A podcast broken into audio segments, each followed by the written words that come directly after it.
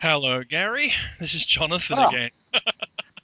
Okay, my question now is do you have some kind of a voice level indicator on your recording device? I have just checked it. Yes, I think I know what must have happened, but Hmm. um, it's a little bit, you know, unfortunate because I thought that we ha- we did a really nice job uh, on the first take on this podcast. I w- w- when we hung up, I, I thought that that was good. That was interesting.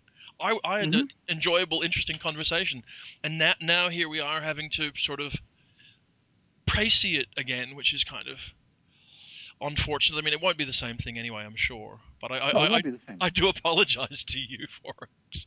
Uh, well, this is one of the things I've, a couple of times I've done uh, locus interviews on my own, which is you know, usually a couple of people there. And, and one of the things that Liza told me, or Amelia, or somebody, very early on, is have two recording devices. There's always a micro cassette recorder and an MP3 recorder. Yeah. And I understand why now. well, yes. But I, what I was suggesting when we were emailing back and forth uh, after the last conversation was that no, we can't we can't go back to the beginning of that. No. But we're you know we were we, we were at a good point at the end. I think we were. Um, and Well, we were look- starting a campaign to rediscover Joanna Russ, which Well, is we will. I mean, I'm going to praise it at you know the beginning since we're starting again, and, and you know, right. nobody out there who's listening really knows uh, what we talked about. I just want to start off by saying uh, a couple of people when they reported the first podcast we did together referred to it as me interviewing you, and really, in truth, this is the official podcast. It's, it's sort of like I think it's going to be you and I talking every week or so, and then occasionally bringing you know, other people we know into a chat with. So it's really yeah, going to be a joint thing.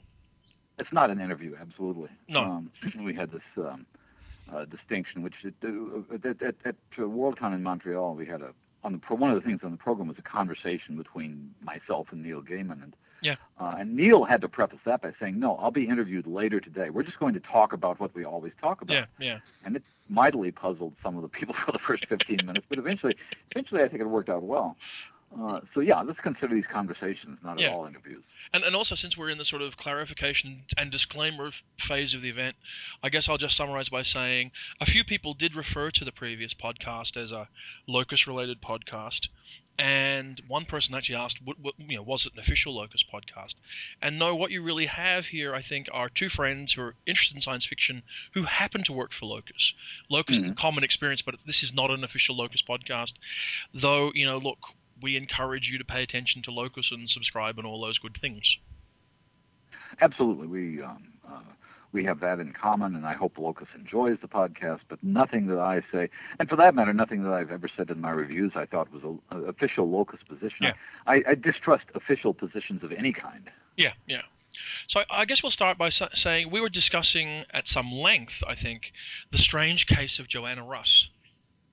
And it's prob- Yes. probably worth sort of going back to that and starting from there.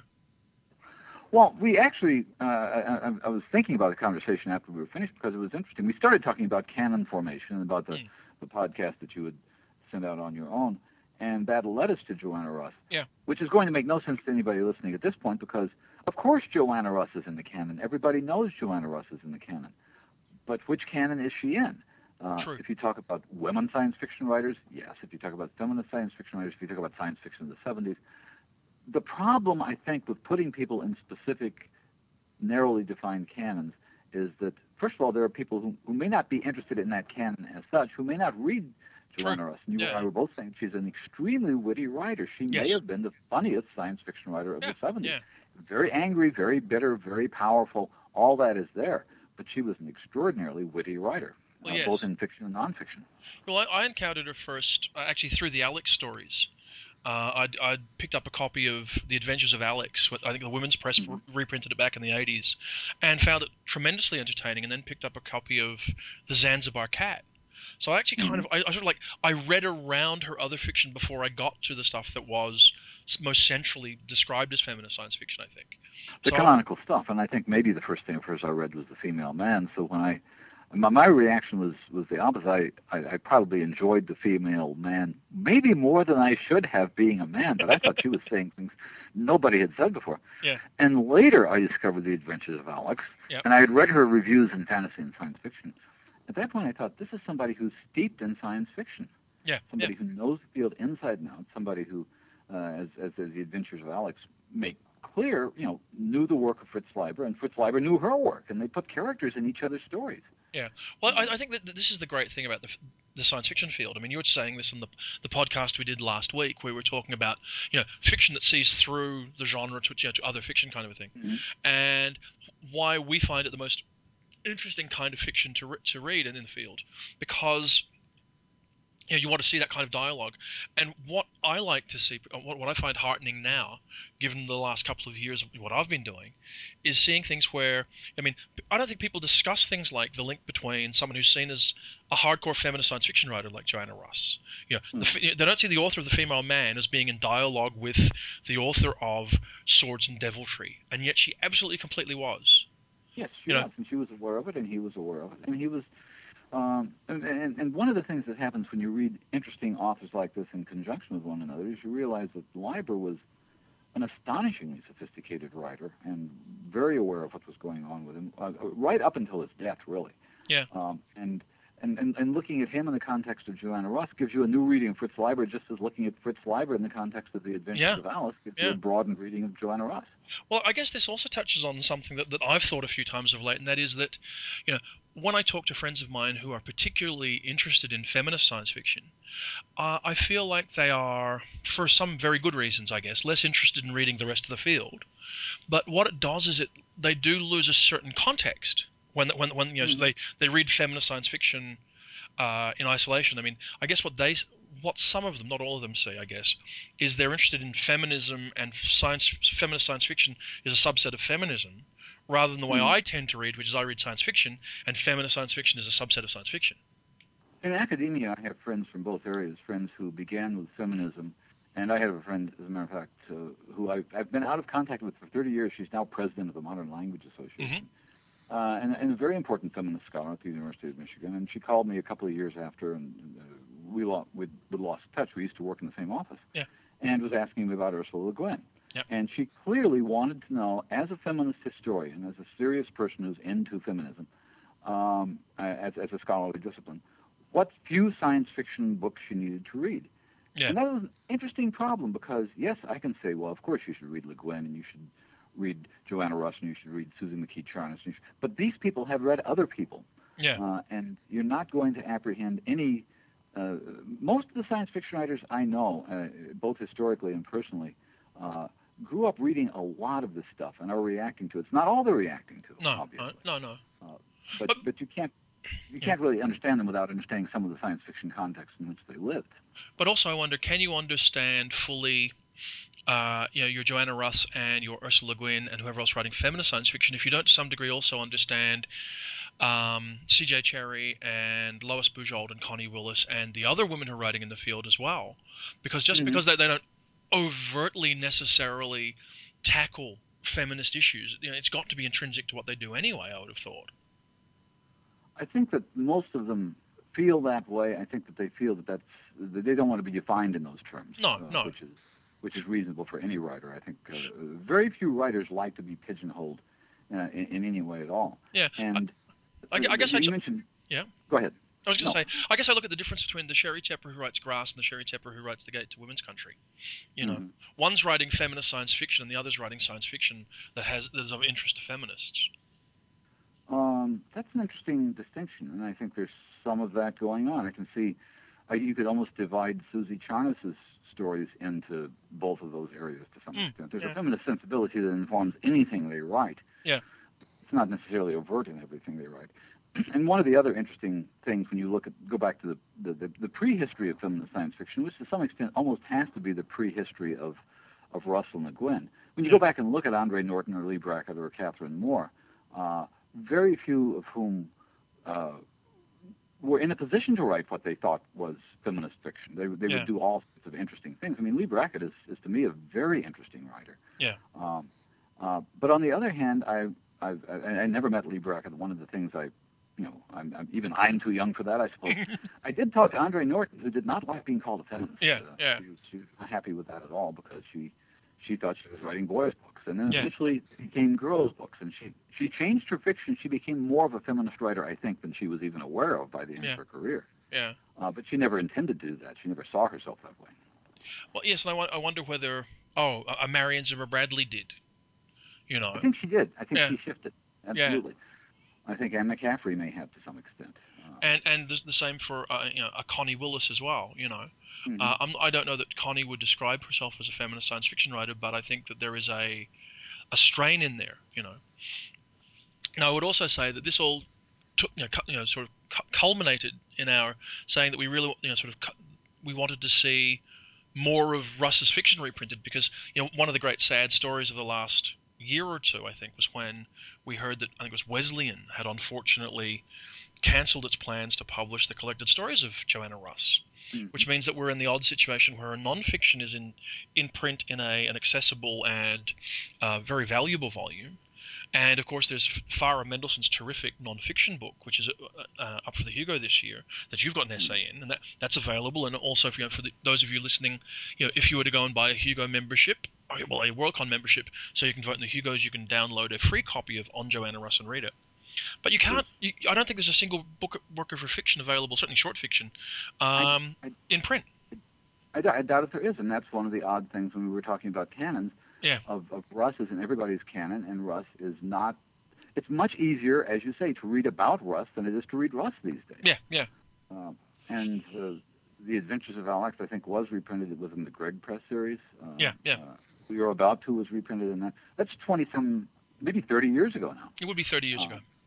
Yeah, so it, it, it rather astonishes me that with all the uh, attention which is paid to her, and I've talked to young uh, readers, young women readers at Wisconsin who all uh, know the name, but when Yeah. you try to find out what they've read, um, maybe a few of them have read The Female Man. Yeah. A lot of them have read uh, a couple of the canonical short stories. But but the the, the broad sense of, of, of what she was as a writer is, is is not there, and that's sad. I mean, I think her Uh. collected stories absolutely are one of the uh, one of the obscenities of, of publishing these days is that that book is not out. and you know it, it, it's almost as though they're looking f we're, we're looking for the hook to come along that will allow it to happen because you know look at say tiptree you know uh, some years back uh, jim turner at arkham house ha- edited a collection of her short fiction uh, the smoke grows up forever Mhm. and had John Clute write an intro for it.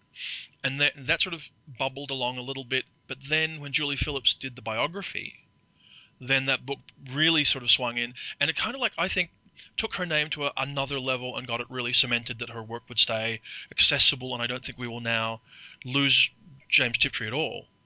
Someone No. like Joanna Russ, I mean, uh, if you look at, say, I mean, Jack Vance, we talk, uh, had the uh, VIE come along, you know, the, the, the, fan group who came along scanned all his work and got it sort of thing, and there were writers coming along who were influenced. That sort of set him so that he was, I don't think he will now, for at least a generation or two, risk being forgotten as a writer. But Mhm. but someone like Joanna Russ, you know, there needs to be in that something else. I mean, it would have been nice if Farah's book, it would be nice if the nonfiction book had uh, done that for her, but it hasn't yet, and I, I, I'm concerned, you know, that Well, a nonfiction book from the University Press is not going to do what Julie Phillips' biography did. And what No. Julie Phillips' biography did was to bring uh, Alice Sheldon to the attention of a much wider community. Yeah. Uh, and partly she had the advantage of a terrific life. I mean, that's just a, you know, mm, uh, I, I've talked to any number of people who read that book who had never heard of James Tiptree before. Yeah. And were utterly fascinated. There are not very many people who have lives like that. no, I, I can name two or three in the field. Mhm. You know, I mean, her, um, Cordwainer, you know, Paul Linebarger, Co- Cord- Cordwainer Smith, Smith. Yeah, and, and funnily enough, up to a point, up until he got dull and settled down, even our own Charles had a fairly interesting life when you look at it. hmm You know, all this sort of stuff to do with you know nuclear weapons and stuff was all a bit odd. But you know, um, I, one thing I wonder, uh, and it sort of was threaded into our conversation, is a, writing canonical work as much as a, a, a straitjacket and a death sentence as it is a liberation. You know, uh, Mhm. is there the chance that you get you know sort of uh, what set in, in concrete and nobody sees your work as a living thing anymore because it's canonical and so they don't read it? Well, it becomes canonical and it becomes historical as well because I have talked again to younger readers who see uh, the female man as an artifact of the 70s. Mhm. Uh, and, and it can be read that way, uh, but, it, but to some extent that's reading only one dimension of it. And my problem with reading, it, this is the problem with reading science fiction through any particular lens. Yeah. whether it's a science fictional lens or a feminist lens or a Marxist lens, Yeah. is that any writer who's who's a very interesting writer is going to have more things going on in their fiction than you expect. And the one thing I say to everybody, and I I, I do, and I, I have re- reread the female, I reread a lot of Russ when I was writing that essay Yep. uh, for the Wesleyan volume, is that it's never quite what you expect.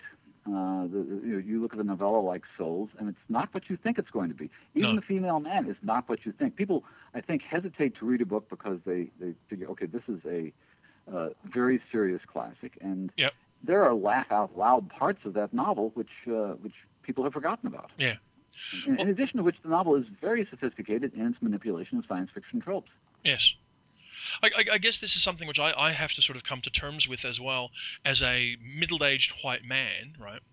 With my Mhm. own with my own personal background, it's something that you know bubbled along in the background when I was doing Eclipse two and Eclipse three, as you know, and that is that to some degree I always used to view science fiction, well feminist science fiction as I don't know something that was good for you that you did reluctantly. It was kind of like eating bran or something.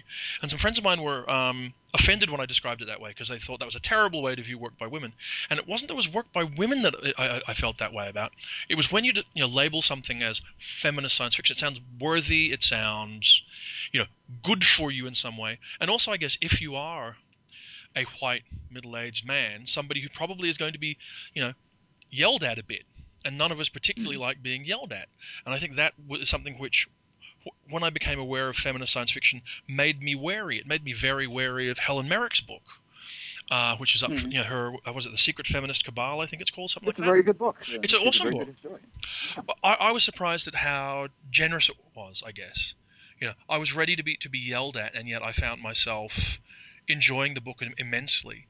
And so you know that sort of changes my perspective. But, but what I find interesting as well is that when I go back to what I consider my own naive years as a reader, which are up to before about I was about 24, 25, because I only Hmm. really began to think about the field as existing as a field, as a you know, rather than just neat stuff to read when I was about 18 or 20, was that I'd read Joanna Russ, and Mhm. I'd read Sheri Tepper, and I'd read Ursula Le Guin, but I'd never thought of them as something that was feminist.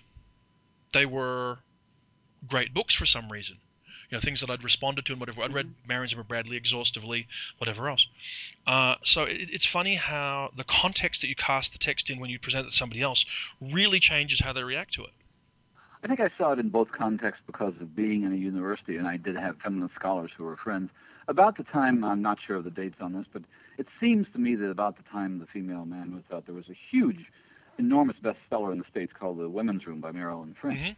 which was uh, a very angry, it was uh, the, the, the topic of, of hundreds of discussion groups among women. It was, it was the first kind of feminist mass market bestseller Mhm. uh, that reached an audience.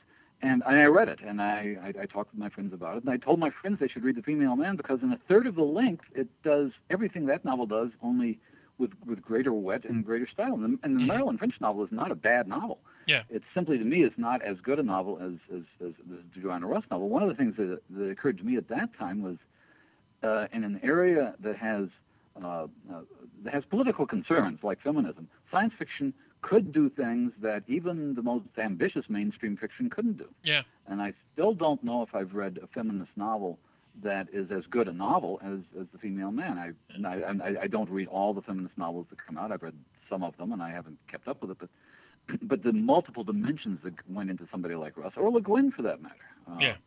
uh, are just uh, uh, uh, astonishing because there's there's so much stuff in them.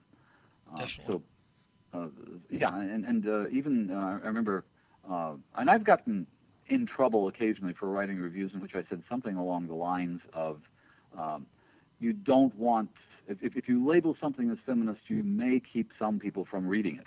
Yeah. Um, and there uh, and, and, and there's almost always uh, more than that one dimension to a to a good novel. Well, there Um. I, I think of, I, think of Suzy Charnas's uh, series that began with the Walk to the End of the World, Yep. which was extremely sophisticated and became more sophisticated as it went along, and to some extent, uh, much more complex in its treatment of, of, of gender relationships by the time the fourth volume. And unfortunately, the fourth volume came out years and years after the Yeah. uh, the first one. But uh, you know, as, as as a series of novels, it has a lot more to say than um, uh, it, it- it's a series of novels that men ought to be reading. Yeah. And my my concern was it wasn't that novel I was reviewing. It was another. one. My concern was if you if if, if you label and market a book in a certain way, uh, you're limiting a market. Uh, you're limiting the possible readership, and Well, possibly you're limiting some of the readers that should be reading the book. Well, I find that interesting as well because I often hear a couple of my uh, friends talking about books in terms of, you know, that book's not for me. I'm not the intended audience for it, and a lot of this is, I think, uh, colored by packaging, by reviews, by whatever it might be. And yet, what I often find is that. Uh, there are things which are which by that measure I would not like, which I enjoy a great deal. And in fact, one of the things I find perplexing is there are several cases I can think of where I've read something in manuscript, loved it, Mhm. and yet every single edition of the book that when it's published I've ever seen, I wouldn't go near. You know, be- because it's plainly not intended for me. Um, and part of that, uh, to defend the marketing people, Oh, I sure, suppose, sure. uh, is, is is that you know people like you and I are not going to make a bestseller. Well, no, no. And also, I mean, you don't need really to market an Al Reynolds novel to me, for example, because I'm going to buy an Al Reynolds novel anyway. Hmm. And so I understand where you want to cover your main market and then expand a little bit to something else. But and you know, uh, but and nor am I ever going to pick up a romancy looking book because they just don't interest me and all that sort of thing. But um, I, I, just found, I also find the the mindset fascinating that you would think in terms of um, that's marketed in such a way that it's not for me, you know. Um, and and how that then colors you, your, what what work you're exposed to and what you think about work before you've ever read it, you know. I think this is one of the reasons why we read reviews, why we pay Sure. attention to blogs, why we try to find out what's actually going on out there. Because uh, increasingly, uh, and again, I, I I almost feel defensive about marketing people. They have to find a niche to market Oh yeah, these things. no, no, no. This, this is yeah. Last week, uh, last time we talked, we were talking about this Charlie Huston novel, which I don't think either Yeah. one of us would have picked up until No, uh, Paul Witcover uh, did a review and said it's a really good science fiction novel. Yeah. And um, I I've read his novels and I thought they're pretty good, but no, I, I thought okay, I thought I knew what Charlie Huston was. Maybe Yes. I don't. Maybe I'm going to read this one now. well, it still remains the great you know problem for people like you and I.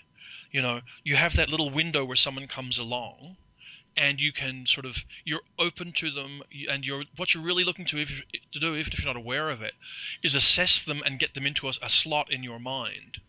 And Mhm. wh- whether it's you know cutting edge SF writer I need to sort of pay attention to, or best selling paranormal romance writer who I'm not that interested in, and And I think we have to, yeah, uh, we have to consciously work against that because any writer, uh, by definition, who's interesting is going to be uh, full of surprises. We we, we mentioned uh, uh, Al Reynolds' The Terminal World, for example, Yeah, yeah. which is not like other Al Reynolds novels at all. No. Um, and it seems to uh, you know, point back toward all kinds of sort of early fantasy novels, all sorts of things. It's clearly something you wanted to write, but it's clearly something which is not written for quote the Al Reynolds market. Yeah. Um, and I was uh, uh, in I was emailing back and forth with Mary Rickert about uh, uh, the question. I, I, I'd, I'd written a letter of recommendation for him, which I said she was a writer who constantly reinvents herself, and she Yeah.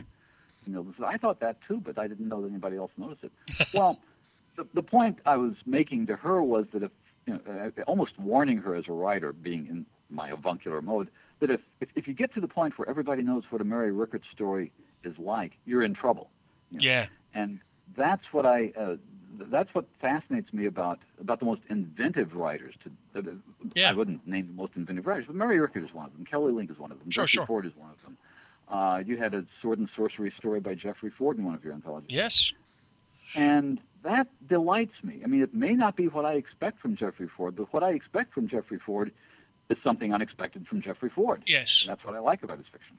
Yes, exactly. I agree completely. I mean, I was just thinking while you were saying that that uh, it's funny how you do you, know, you become familiar. It's like I was thinking if you go back five or six years, if somebody got a short story from, from Peter Beagle to put in a book, you would be Mhm. going, "Oh my gosh, that's the most extraordinary thing! I really have to buy that because Peter Beagle's terrific." Now he's evolved. I think, in fact, amazingly for a man of what seventy or seventy-one, I think has matured in the last ten years into a far better short story writer than he'd ever been before, and now one of the I best in the field. But I don't think it's as much of a surprise anymore to see a Peter Beagle story in anything. You, you know, you'll see six or eight stories in a year, and so there is that Mhm. element where you kind of go, "Oh, okay, that's that's another Peter Beagle story," and it's only the fact that he keeps them, the actual stories themselves, fresh. You know, that he's able to sort of write such an array of stuff that, that makes it interesting and keeps it's it interesting. interesting. It's interesting that Peter Beagle at his age is becoming a lot like Jeffrey Ford because Mm. both of them have this series of stories in which you can say, ah, here's an autobiographical story, here's a memoir of his childhood in Brooklyn, here's a memoir of Jeffrey Ford teaching in a community college, and as soon as you think, okay, they're doing autobiographical stuff, they'll do something completely different. Yes. and Yes. and that's that's what's completely delightful from writers like that. Mm. Uh, the the fact that uh, you know, uh, I, I I don't know if we should probably even try to think of people. As I say, if you can if you can identify a story, if if, if it got to the point where we knew, uh, looking at a blind manuscript, that this is a Kelly Link story because it's all the other Kelly Link stories. Yeah. Kelly would be very upset by that, and she should be. It hasn't Yeah, gotten to that point, No, no, not at all. and I hope it won't.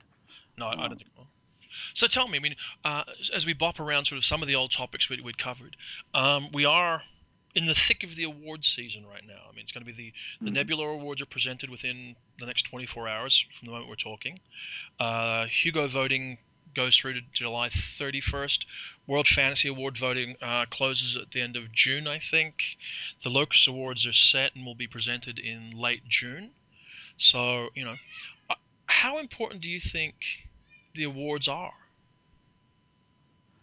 There are probably a couple of ways of answering that. I mean, it's clear that, uh, first of all, it, it, it's an enormous vote of confidence for the for the authors. I mean, authors like well. to get awards. I Oh, yeah. like to get awards. I like to get awards. Get, getting an award is fine. Yeah. The other part of me thinks we get more awards in this field than any other field I Sure. can think of. We're Uh, mad. and Yep. uh, we're just award mad, and we're we're, we're we're canon mad, and we're list mad, and that sort of thing. And I'm not sure that in the long run it's going to save anybody's career. It'll it'll give a bump in sales for the next book. It's something you can put on every book. The two things you love to have on blurbs are a national bestseller, Yep. and uh, and and a Hugo Award winning, Nebula Award winning, and that sort of thing. Yeah. Uh, does it does it does it necessarily put books into what we were calling the canon? I doubt that. Um, I think Does it cast them? Does it cast them in that, in that light though? I mean, uh, setting aside anything to do with publishing and marketing and sales for a 2nd Mhm. uh, and just looking at as a dialogue of the field and everything else. If you're, uh, say, Ch- well, China Mieville with the City in the City, you know, Clarke Mm-hmm. winner, Nebula nominee, Hugo nominee, Locus Award nominee, all that kind of thing.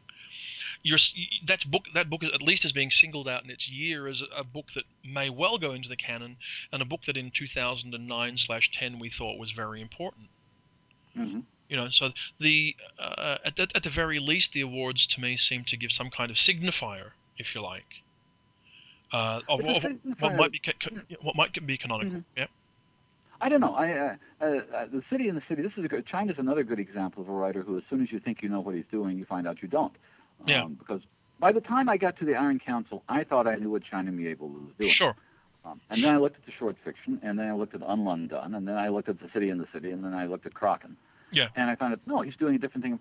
Um, would the city in the city? this- Here's an interesting question. Would the city and the city, which I think is a very good novel, be getting the ex- the, the, the, the almost uh, excessive attention it's getting if we'd known that Kraken was coming along, No, which is equally a good novel and which is completely different.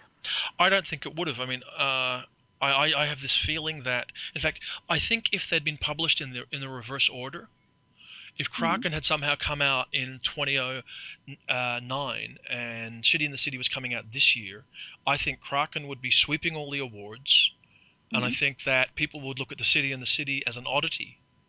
Um, is my impression because I mean Kraken is such a synopsis of every, of everything that he's done before. I mean, the one example I, I think of, which is maybe not a fair comparison, I always think of Antarctica, you know, the Stan Robinson novel, Mhm. as being I finished my Mars series, and now here's the entire conceptual work of, of that four books set, you know, boiled down to one ser- one story, and you can now get the Mhm. whole everything idea in that. Now I look at you know Kraken, which I think is by far and away actually his best novel for all sorts of reasons, and it combines all the essence of the weirdness of the Bas-Lag novels. It has that fascination with cities and with London, with uh, strange mag- magic that you take out of exactly. uh, very much, Some of the you know. So it's almost like Yeah. you've taken Bas-Lag and stra- strained it through Mhm. um, Un Lun Dun to produce this other book.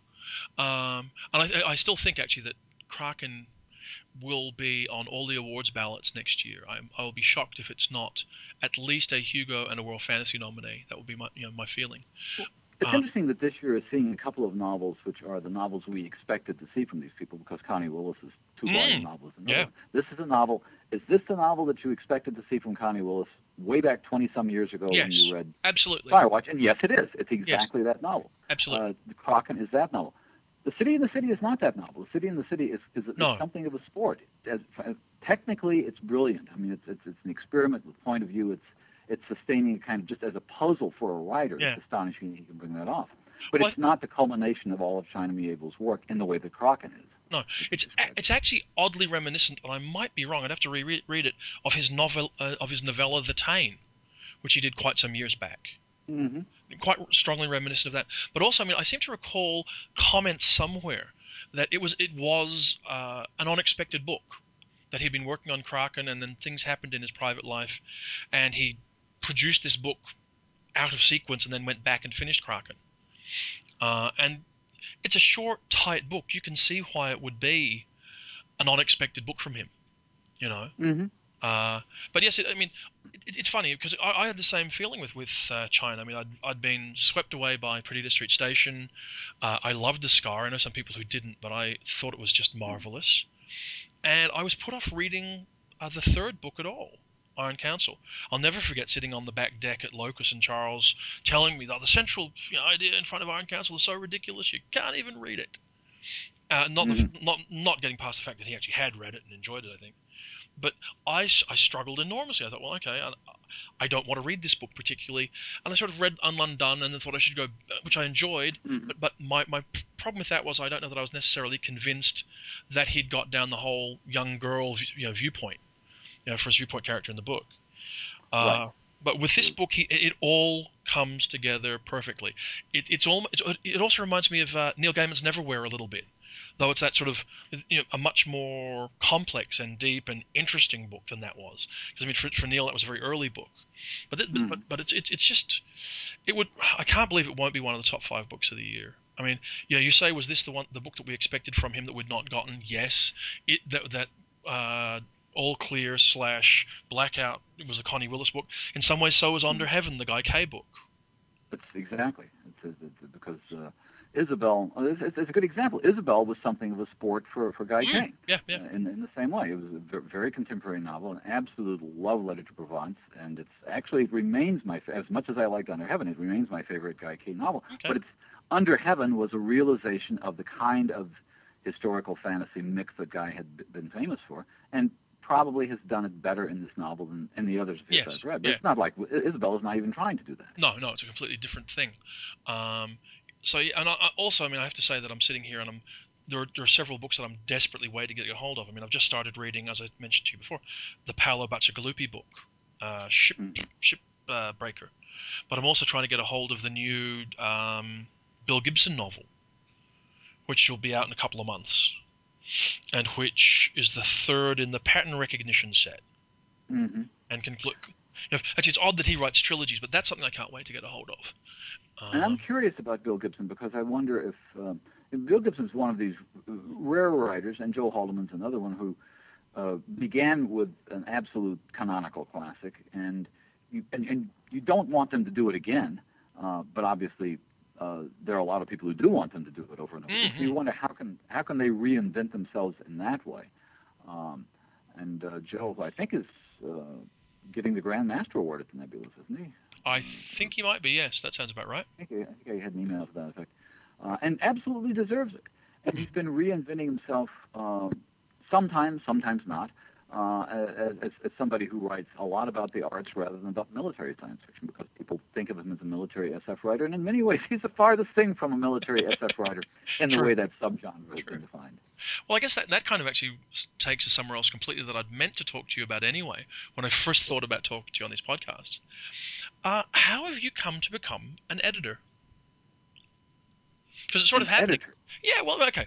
You've always been a critic and reviewer, right?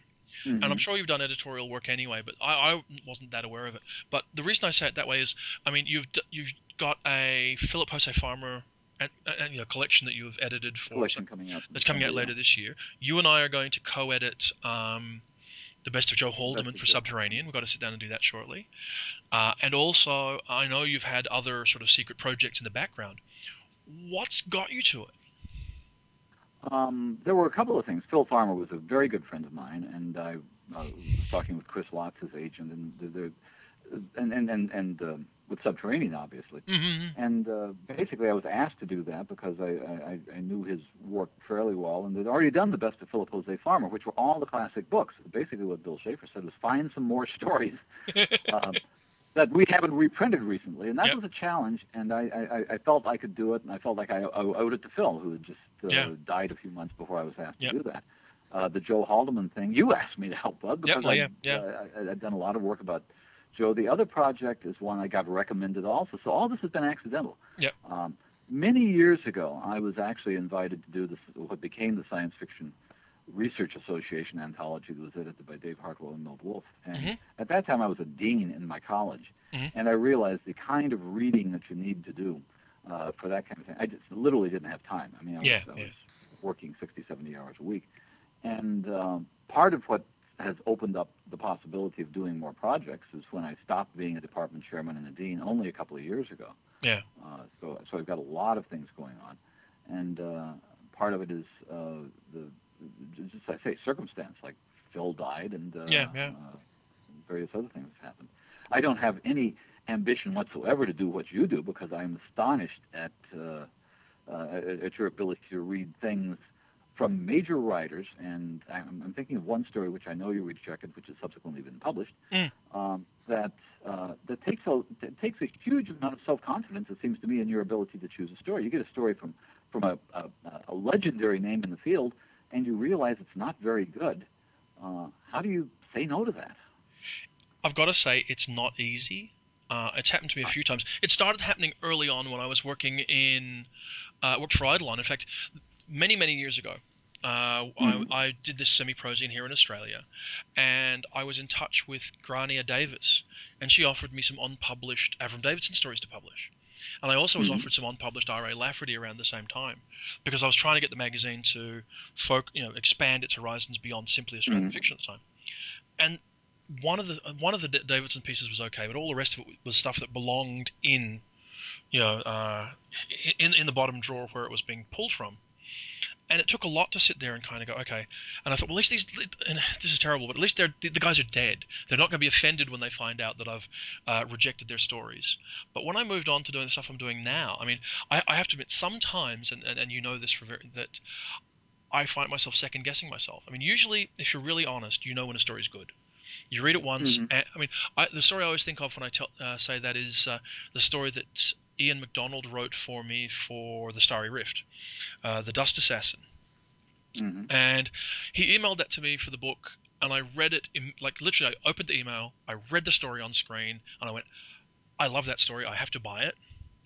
And then I thought, uh, "No, I'm going to wait. I'm going to be you know, grown up. I'm not going to be impulsive. Mhm. I will wait till tomorrow. I'll read it a second time." And then I went, "You're mad," and I just bought it because I, I felt intrin- really strongly. When I felt really sort of sickeningly, you know, doubtful, I have called on other people as well because one thing I'm aware of is, as an editor, other people like stuff you don't, and some sometimes you pick up work that you don't admire that, that you, you, you sometimes you detect stuff that's that's not good and sometimes it's just not to your ear right Mhm. so for the story you're talking about which we shan't name for awfully good reasons. I mean i asked your opinion i asked charles's opinion i asked somebody else because I was, I was waiting for somebody or anybody to go you know you're really you really have a tin ear you're wrong.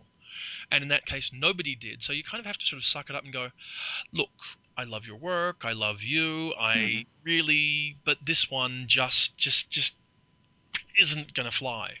And it was hard and i think um, that impacted in that case with, with me ever working with that writer again actually i think i think there was a little bit of a feeling of that they knew they were a legend in the field Mhm. and they felt that perhaps maybe they should get a pass but i don't think you can get to be a professional editor if you're going to give everybody a pass just because they're you know if Gene, I'd like to think that if Gene Wolfe wrote a bad story and it Mhm. got, got past his critical filter and I'm not saying that would happen but let's say it did and I went actually that's not any good for this reason that if that he would at least look at it and go you know either I think you're mad and I'm going somewhere else or he go but okay fair enough I can see your point Uh, I feel, I, feel you know, I, I think that someone like Gene Wolfe or someone like Neil Gaiman or somebody like Stephen King or somebody like Jeff Ford, that none of them want to get published just because they're, you know, Neil Gaiman, Stephen King, Jeff Ford, or whoever else. I think that's true. Yeah.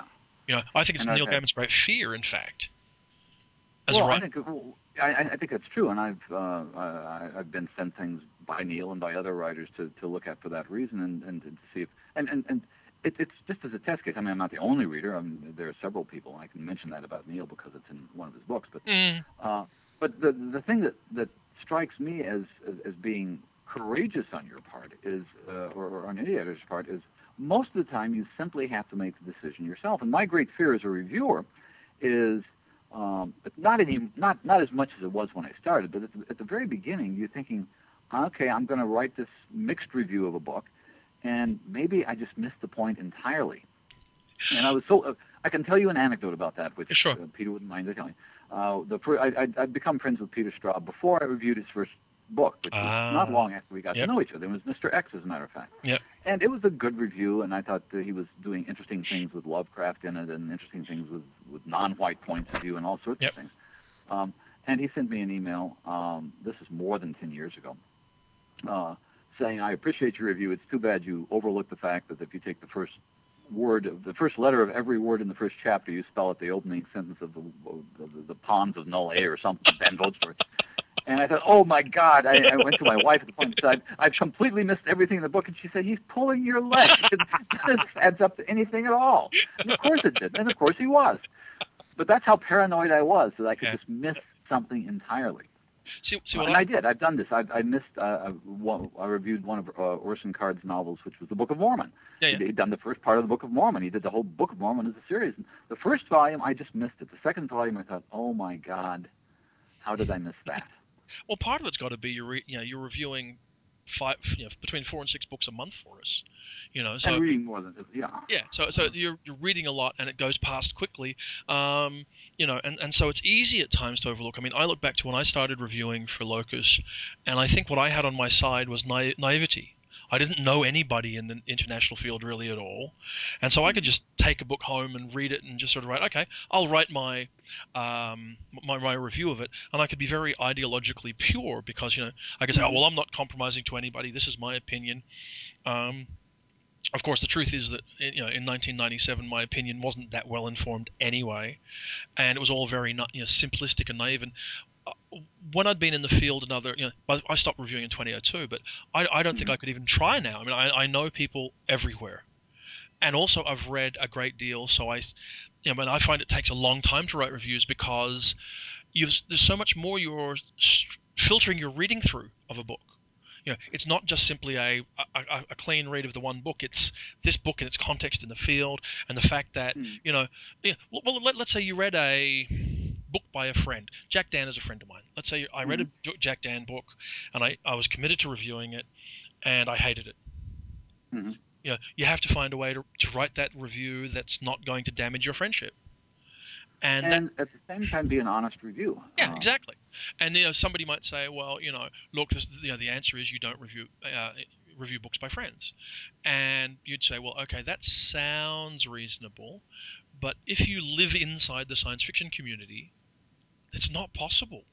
This Now- is a point that John Clute made years ago, Yeah, and that yeah. what he called the doctrine of excessive candor. There's Yeah. a point at which you have to, uh, your friends have to understand. There, there were two things that went into that. One is the Hmm. issue of spoilers, which Clute is not interested in at all. Yeah. Uh, if, if, I have to talk about this, to talk about it. And the other one is if you and Clute knows more people probably than you and I combined. Yeah, You yeah, can't review anything without it being by a friend of his. And Yeah, and, and, yeah. and we, you eventually get to the point where yeah, you have to do this.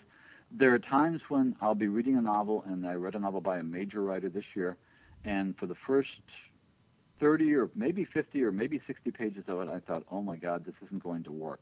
What am I going to do now? This is somebody I Yeah. admire and respect and is a good friend. And it got better and better and better, and then it got brilliant. and it got Yeah. terrific. I thought, thank God. I mean, it was a huge, but Yeah. there was there, there was a sense at, at the beginning like, okay, what am I going to do now? yeah, yeah.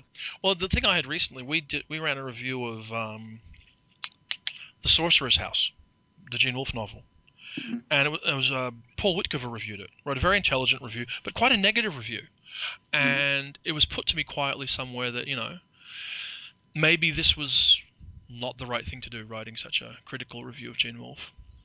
And I looked and I thought, you know what? We've got a surely the relationship we have with with him or with any writer, as long as it's not, as long as you're reviewing the book and not the play, you know, the, the writer, surely the relationship should be strong enough and robust enough to survive that. You know, it, as long, as, uh, as, long, as, long as you're not you know, scoring cheap sort of points as a writer. I mean, the worst thing a reviewer can do, I think, is write things that make them look funny. Because generally they're, they're scoring cheap points on the author when they do that. Well, that's very easy to do. I mean, that's one of the things we've talked about before. Yeah, the, yeah. Writing a killer review is, is easy and fun, and you can do it. You don't even have to finish the book, um, and it's a cheap shot. And it Yeah. doesn't say anything useful about the book. I mean, there, I mean, by and large, and uh, you know, if a book isn't worth reviewing, it's probably not worth finishing. And if I don't finish it, I won't review it. But Yeah. uh, but you do try to find things that are uh, uh, interesting, and uh, even even books that are not entirely successful can Yeah. have very interesting things to say about the field, and can be very interesting in terms of the author's work, and can have virtues that you don't see. If you miss something, if you, if you actually make a mistake, uh, you will hear about it. Oh yeah. Uh, you hear about that a lot. If, if, if you get something right, you more rarely will hear about it. The- Yeah. the- some of the reviews, I mean, one of the reviews I'm most proud of, uh, which I talked about, is uh, I was doing years ago a book called Bending the Landscape, which is a Mm. Uh, anthology of, uh, of gay and lesbian science fiction of Nicola Griffith, and I forget who else. Steve. Pagel, I think. Uh, yeah, right, exactly. And I, I didn't know most of the writers in it. Uh, they were brand new writers to me, and one of them was a writer I'd never heard of named Ellen Klages. and at the Yeah. end, of- and, and, and she'd written a story called Time Gypsy, and, I, and in the review, not knowing any of these people, I said the best story here is by somebody I've never heard of, and I looked up her biographical stuff. Nothing there. She'd written some children's things for the Yeah, yeah. museum in San Francisco, and uh, later I found out that yeah, I was right. That was that was the most important new writer in that book. Absolutely. And it turns out that she read the review and told me years later that that made a huge difference to her. That makes it worthwhile, actually. Um, I- I have to tell you how disproportionately I've come to love her work. I, I, I did a major resort, you might remember me telling you, of my book collection.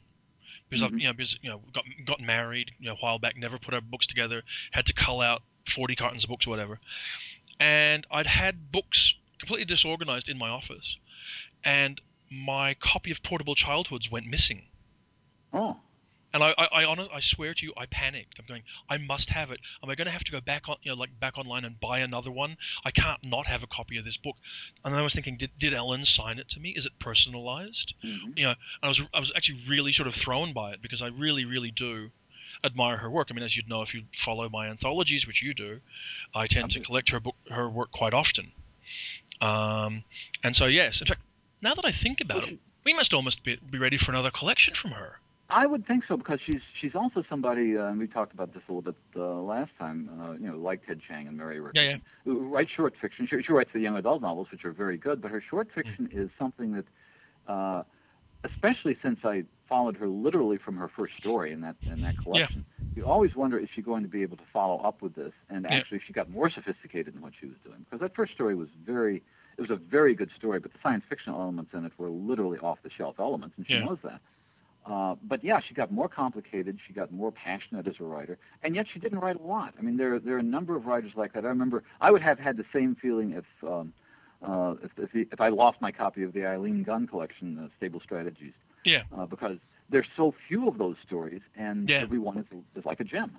They are. They absolutely are. And she's she's got a good handful of stories now, so I, I hope we'll see something soon.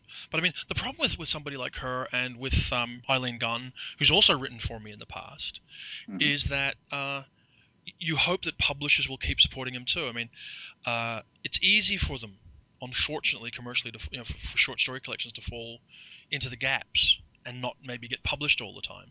You know, not not Mhm. many people can be a Margo Lanagan who who build a career on a short story collection. You know, usually they're the things that sort of disappear altogether. So, I hope it'll happen. Um, well, this is one of the things that uh, we've talked for years about how the small presses have, to some extent, saved that whole Mm. market for short fiction and, Mm. and can actually make money, uh, including the Peter Beagle collections that Tachyon has done, uh, Yeah. and, and, and the best of Peter Beagle that, that Subterranean has done. Um, these are writers who probably, um, you know, if, uh, if, if, if the world were in completely in the hands of Bertelsmann and Hachette, would not have books published at all. Yeah. Um, so, so to some extent, and the, to, to some extent, it's not as though the short story market has shrunk to that extent. No. Uh, I don't think short story collections ever sold that much. No. Uh, you know, unless you were a Harlan Ellison or a Ray Bradbury, obviously. I, th- I, th- I Uh, think I think other things have changed in the background. I think the philosophy for publishers who, who, who deal with short story collections have changed. The Mhm. tolerance for them at a major commercial level. You know, the kind of pressures. I think that whole thing that happened in the 80s where uh, book publishers got you know bought up by major media companies and were seen as being content sources rather than anything else, and then the kind of profitability that was started to be demanded of them really made it difficult for them to continue to support support books that were worthy but commercially marginal. hmm You know. And it, it becomes more complicated when you're dealing with, with fairly complex, sophisticated writers, um, fairly literary writers, let's say, like Yeah. I, I, Eileen Gunn and, and, and Clay Jimmy. And Ellen's book, for example, in Portable Childhood, as, as I recall, nearly half the stories are not really even fantasy or science fiction. No, no, Uh, there's a not. lot of, but, but, but there's that ambience, and we've talked about this. This is something that fascinates me. Also, is what I think of as non-fantasy fantasy or non-science fiction science fiction. Mhm. Um, there's a there's a fantasy ambience to them. There's, there's Yeah. something in. I, I once said this to Ellen that she she may not always write science fiction, but she writes the kind of stuff that science fiction readers like to read. Yes. Yeah. And I've talked to any number of fans who have who admire her work, or, or Eileen's work, or, or, or some of uh, some of Kelly Link's work, and don't even notice that there's nothing fantastic that actually happens in it. Yeah. Yeah. It has that sensibility, which is very difficult to define. Uh, It is. And it's, And, and certainly as an as an editor, I've sometimes sat there and gone, I hereby choose to decide that that's genre fiction and move along. I mean, that, that's what Well, happened with the- uh, the, the Pelican Bar, the Karen exactly Fowler the story. Karen Joy Fowler story. Yeah. Uh, and I've, I've, I'm sure you've talked to people. I've talked to people who say that's not a science fiction story. It was, it was in a science fiction anthology. Of course, a science fiction story. Well, that's all you need, and that goes back to our question of canon formation. Yes. Uh, is uh, you know, i- i- is, is Karen Joy Fowler a major science fiction writer? Well, um, I don't know. I mean, she's written major science fiction books. Sarah Canary was a problem. There were Yeah. people who read that simply as a frontier narrative when it Yeah. came out. Yeah. Um, and, and and a good chunk of her writing has nothing to do with the field at all. It's uh, it, it, it's not reviewable. Uh, John Crowley is a good example. There's a sense I, I, I actually reviewed Four Freedoms for Locus, and it's and you could you could stretch your imagination and say, well, there's enough of an alternate history of aviation in that novel to say, well, it's slightly fantastic, but Yeah. it's not. No, It's not. no. It's, it's, a mainstream historical novel. Yeah. But it has a sensibility of a fantasy novel about it, and that's something I've never been able to define, and I don't. I haven't seen anybody. No, no. Hey, here's a question. I mean, seriously, is Under Heaven a fantasy novel? The Guy Kay book. That's another interesting question. Or a more interesting way of putting that is, does it need the fantastic elements in it for the narrative to work? And in my sense, it for the plot to happen, no, it doesn't really need. We, we shouldn't give it. It has ghosts in it. It has Wh- whatever, wolf- yeah, yeah, wolf- yeah, yeah. wolf I It, it, it- could the novel happen without those events? Absolutely, it could happen without those events. Yep. But it wouldn't have the same sensibility uh, that it does. Now, here's, an, here's an- another interesting question because one of the books I have now, and I hope to be able to finish uh, soon, as, is, is the new Cecilia Holland novel, came Oh, yeah. of the North, Okay. Yep. which is wonderful. And there are clearly supernatural things happening in that novel um, from within the point of view of, uh, of, of these you know, you know, medieval characters, uh, which does that make it a fantasy, or does that someone make it a, a, a historical novel, which you know, is in the viewpoint? In other words, does I the don't know. fantasy keep does Yeah. the fantasy keep the Cecilia novel, a Cecilia Holland novel, from becoming an historical novel, or does the history keep a Guy Kay novel from being a fantasy novel?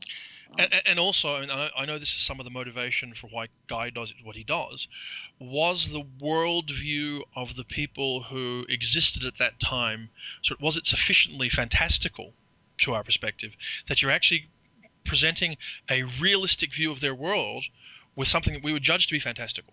I mean, I think about, I don't know if you ever saw the, the HBO series Rome. Hmm but it opens with this sort of thing where you see sort of uh, moving uh, fantastical figures in the freezers on the walls and stuff. You really, I mean, people a thousand years ago, two thousand years ago, maybe had an intrinsically fantastical view of the world, and so for Cecilia to include that in the book, which I've obviously not read, maybe what she's doing is giving a realistic sense of their worldview. I think it is, and I think it's exactly what Gene Wolfe was doing in the Soldier of Sidon novels, the Soldier Yeah. of the Mist novels. Yeah. Uh, except he was very clever, and, and Gene has always been a, a, a, a genius at manipulating point of view. We're clearly within a point of view of somebody who believes that what he's narrating is happening. But in Yeah. any Gene Wolfe novel, you have no idea whether the narrator is, is, is somebody you can trust or not. So you have to uh, trust him within that context. Yep. Um, and th- but there are there, there are any number there, there are a couple of fantasy classics. I mean, uh, you, you look at the, the Mervyn Peake. Yep. Uh, you look at the Titus Groan series and try to pinpoint the moment in that series when something fantastic or supernatural happens, and you can't do it. Yeah. It's extremely unlikely. It's grotesque. It's baroque. It has all the ambience of fantasy in it. But you can't say the classical definition of fantasy is that something impossible has to happen. You can't say something impossible really happens in that book, No. um, in any of those books. No. And in fact, it, by the third volume, which you didn't finish, it actually becomes kind of a. It, turns the third volume almost turns into the last episode of the Prisoner TV series, where you've got temporary, you know, motorways and things going on outside. Um, so Uh. uh, that's that's always an interesting question, and the thing that interests me is that, uh, again, in terms of uh, what we think of as the canon, if you come up with a rigid definition of what constitutes fantasy or science fiction, you're going to exclude things that feel a lot like fantasy Yeah. and science Yeah. fiction, but may not be. Well, I think there are a couple of the other um, thing, and I think Hartwell would disagree with this, uh, particularly you know, David Hartwell, and I think to some degree Charles would have disagreed with it to a point. I don't know that we necessarily need to have uh, rigid walls around the canon or around the field. I mean, it, it's in, innately porous anyway. I think we should allow it to be porous because it makes it richer. Mm-hmm.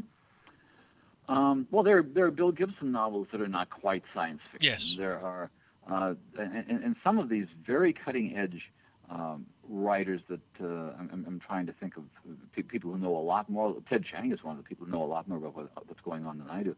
Um, there's there's science fictional elements in Greg Bear's thrillers, Quantico and the sequel to Quantico. Yep. And Bear knows a lot more than I do about what's going on in technology. I don't know really know whether this is science fiction or not. It's science fiction, you know, uh, three or four years from now, maybe. Yeah. Um, Bruce Sterling wrote uh, what was the novel, the millennial novel he wrote uh, about Oh. the rock band, Oh Um, yes, I know the one you mean. and Uh, it was Zeitgeist. uh, Zeitgeist. Yeah.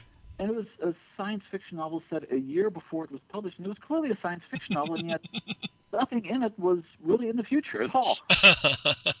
Didn't that happen to a, a Liz Hand novel as well? Wasn't the one where she had it was like was set in 1999 or something, uh, and it came out the year after? It was something like that, I think. Maybe it was I one. think her millennial novel, yeah, I think Yeah. Um, Yeah. the I'm, I'm, So- I'm blanking on the title of that as well, but but but, but there is a sense that uh, the, writers today don't feel that they necessarily have to be limited to that. It, Twenty years ago, there was a very good writer. I thought one of the best writers of science fiction, meaning fiction about scientists and how they work. Uh, next to Greg Benford back in the 70s and 80s was a guy named Paul Preuss or Preuss. I, don't know I remember him, name. He wrote a And- fantastic book. Uh, Yeah, he, he wrote a couple of really fantastic novels. He's still around. He actually was at the Charles Memorial last year. And uh, essentially what he was doing then was something you can't do. You either write mainstream novels about science or you write Yep. science fiction novels, but you can't do both. Today, I think if he started off, nobody would be uh, bothered much by that. Richard Yeah. Powers' uh, last couple of novels have been mainstream novels that, Mm. you know, technically were science fiction novels. Nobody, very few people in the science fiction field even read them, and almost nobody in the mainstream press read them as science fiction. Yeah, yeah, Um, but by any technical definition, they were. yeah. Well, I tell you what, believe it or not, having recorded an hour and 10 minute long podcast and then having lost it, we just recorded another hour long podcast, Gary. We did. it seems like 20 minutes. We haven't gotten started yet. We haven't done our canon part. Oh, we can do the, the, the, the canon can remain, on, on, you know, sort of unexploded. We'll, we can come back to it next next week or something, because of course, I, you know, with a little bit of luck, that's what we'll do. Obviously, we're not going to have any problem generating content. I just hope people continue to find it interesting. Well, let's hope they do too. And uh, thanks for calling. I'm Okay. glad you did this over again. Me too. All right. Take good care. I'll talk Bye. to you soon.